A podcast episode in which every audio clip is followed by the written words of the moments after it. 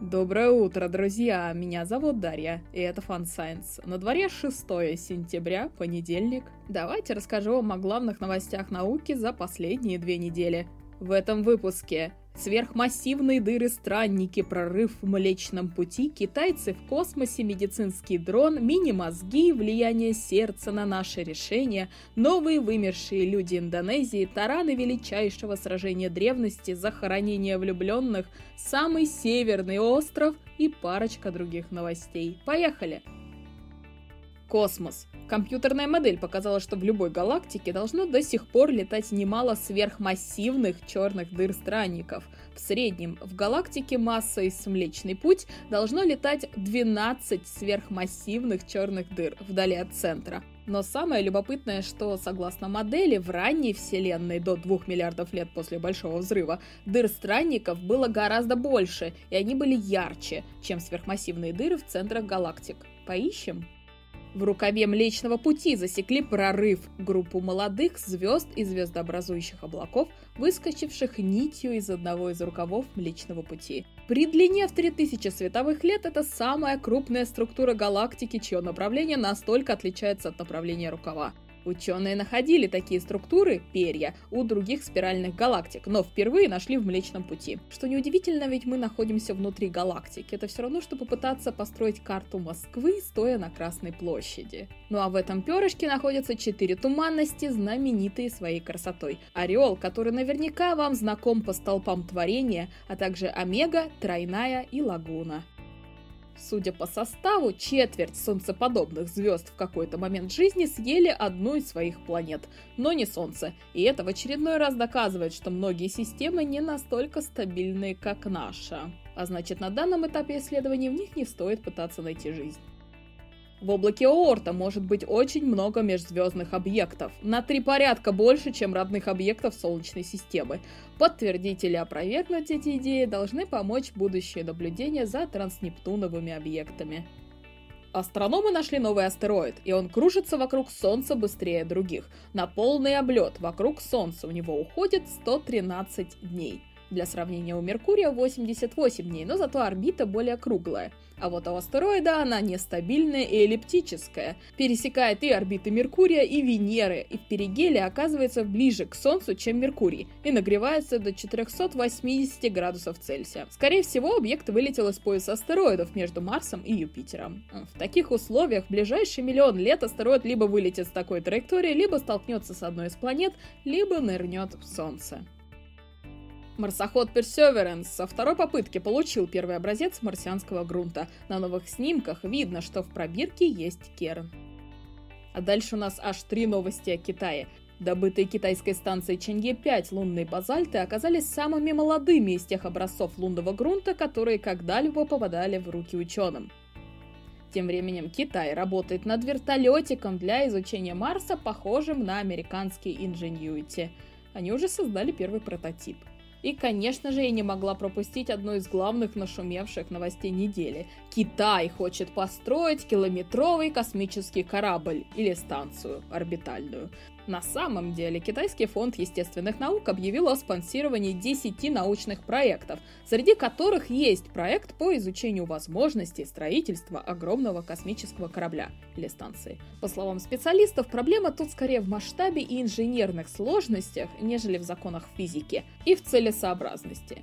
И тут важно обратить внимание на то, что бюджет у проекта очень маленький. Победители получат всего пару миллионов долларов на следующие несколько лет изучения. Скорее, это будет небольшое теоретическое исследование требований, возможностей, технологических проблем, которые следует разрешить до того, как приступать к настоящему планированию подобного строительства.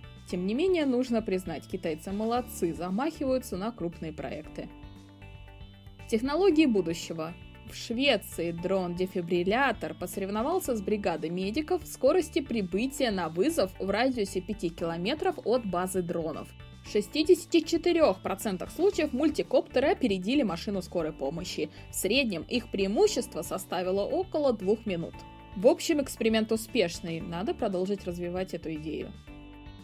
Медицина. В Китае провели масштабный эксперимент. Он продлился почти 5 лет. В нем поучаствовало 20 тысяч добровольцев. Это были люди старше 60 лет с повышенным давлением, либо после инфаркта. Эксперимент показал, что отказ от обычной соли в пользу заменителей снижает риски развития сердечно-сосудистых заболеваний и мог бы спасать миллионы жизней в год.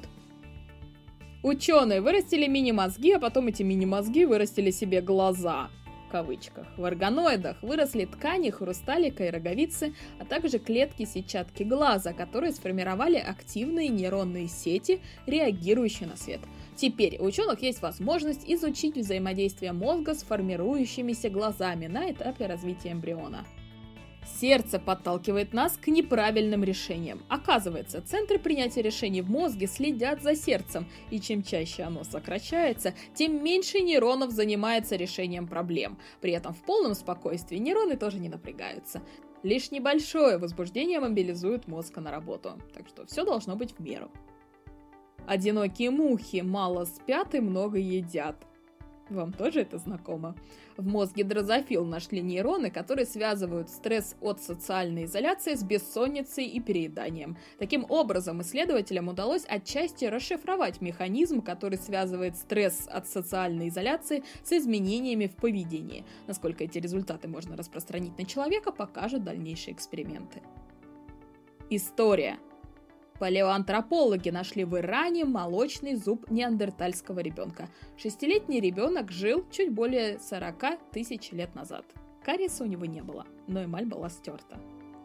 Три окна в Европу и Азию – Международная команда ученых определила периоды, в которые представители рода люди пересекали пределы Африки и заходили на территорию Саудовской Аравии. Оказалось, что древние гоминиты были не глупыми. Они выходили из Африки каждый раз, когда там устанавливались благоприятные условия. Опускалась вода в проливе, чаще выпадали осадки и пустыни чуть зеленели.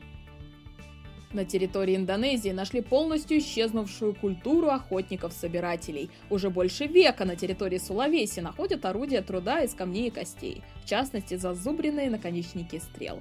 Культуру назвали туалианской, хотя ее существование как отдельной человеческой популяции оставалось под вопросом, потому что ученым не попадались человеческие останки. И вот, наконец-то, существование туалианской культуры удалось доказать по геному женщины-талианки, умершей более 7 тысяч лет назад.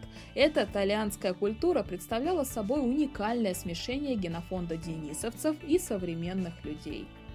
Подводные археологи нашли новые следы величайшего морского сражения древности. Два бронзовых тарана, свинцовые пули для прощи, шлемы, нащечники и монеты. В ту эпоху тараны были важнейшими орудиями военных кораблей, ими топили врагов с большей эффективностью, чем метательными машинами. Битвы состоялись почти 23 века назад при Эгадских островах у Сицилии. Таким образом, в рамках этого проекта в районе битвы на сегодня обнаружили 25 таранов – и нужно отметить, что до этого проекта было известно лишь о двух таранах, сохранившихся с античных времен. В Китае нашли захоронение обнимающейся пары. Это первое захоронение подобного рода, найденное в Китае. Влюбленные были похоронены около полутора тысяч лет назад. На костях мужчины ученые обнаружили незажившие раны, а вот у женщины видимых травм не было. Возможно, она решила присоединиться к любимому после его смерти.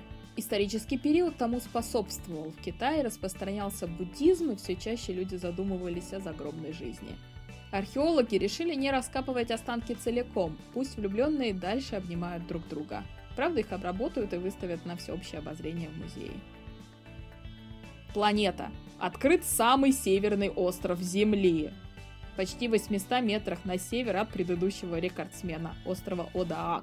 Максимальная высота новичка до 4 метров. Площадь 30 на 60 метров.